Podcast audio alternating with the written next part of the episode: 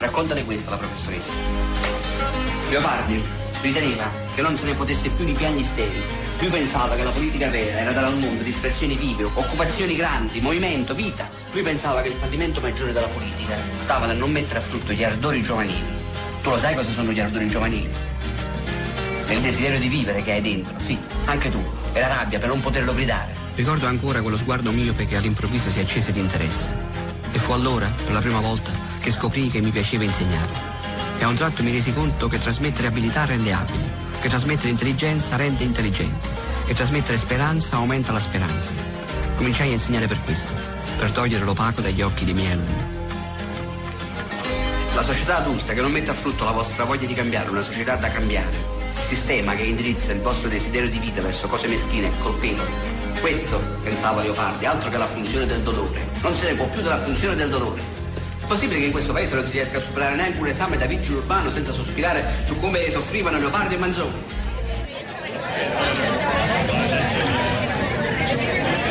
Auguri professore, film del 1997 diretto da Riccardo Milani con Silvio Orlando, avete riconosciuto la sua voce, Claudia Pandolfi, la storia di un professore di lettere in crisi che grazie però all'incontro con una sua ex studentessa passa un po' in rassegna tutta la sua vita degli anni 70 quando era ancora pieno di passione, faceva leggere in classe lettere a una professoressa di Don Milani fino ad arrivare poi invece a una vera e propria frustrazione che vive, che si è sentita anche in questo sfogo, in questo estratto. Però grazie a questo percorso eh, di autocoscienza riscoprirà le motivazioni che lo avevano portato all'insegnamento. Silvio Orlando ha ricevuto per questo film due nomination, una al Davide Donatelle e una per il Nastro d'Argento come miglior attore. Allora, Florinda Fiamma, come hanno reagito a questa puntata dedicata all'inizio dell'anno scolastico, il buon anno scolastico di Radio 3, i nostri ascoltatori sui social network? Pietro, buongiorno, buongiorno alle ascoltatrici e agli ascoltatori. Hanno reagito innanzitutto con qualche polemica, soprattutto sugli insegnanti. Eh, c'è Gerardo che scrive: In Liguria le lezioni inizieranno il 14, ma per almeno due settimane l'orario sarà provvisorio perché manca la metà dei, circa dei docenti alla faccia della cosiddetta buona scuola. E Giuliana ci scrive sulla nostra pagina di Facebook, lei è anche un insegnante, siamo vittime di cliché e pregiudizi.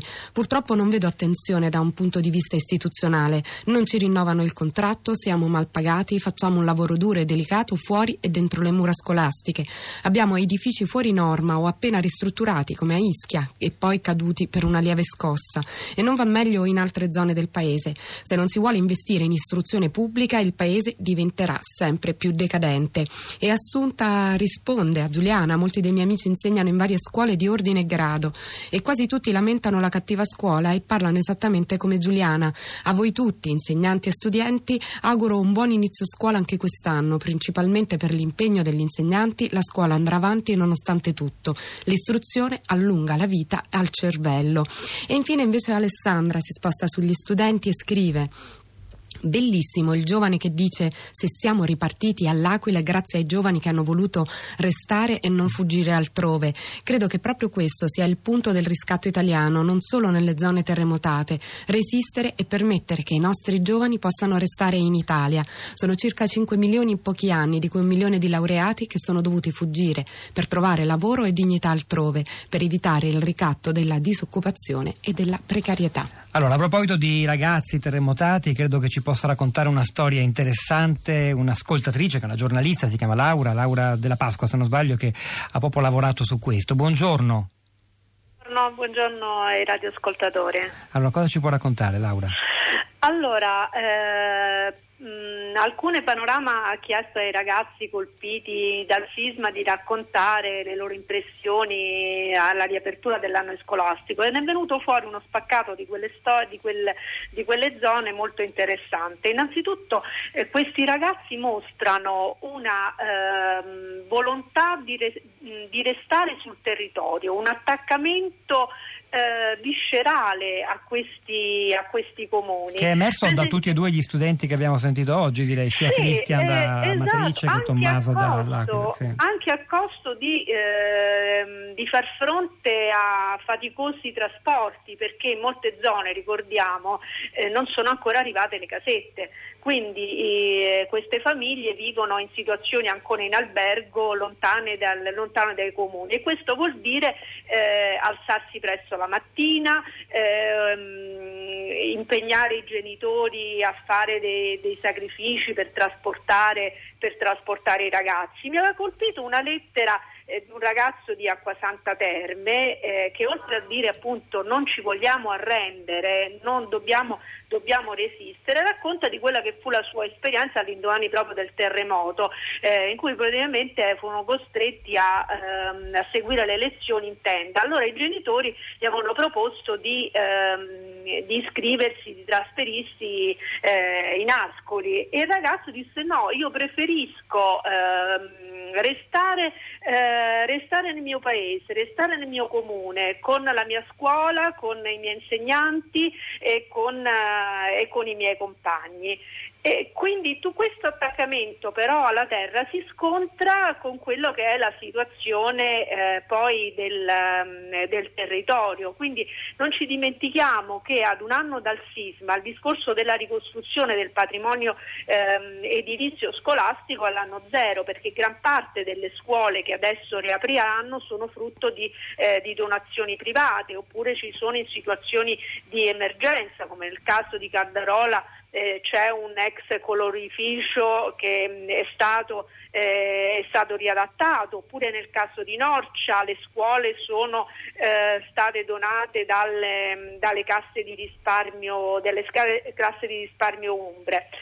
Nelle Marche, su 160 scuole danneggiate, 40 sono state colpite gravemente.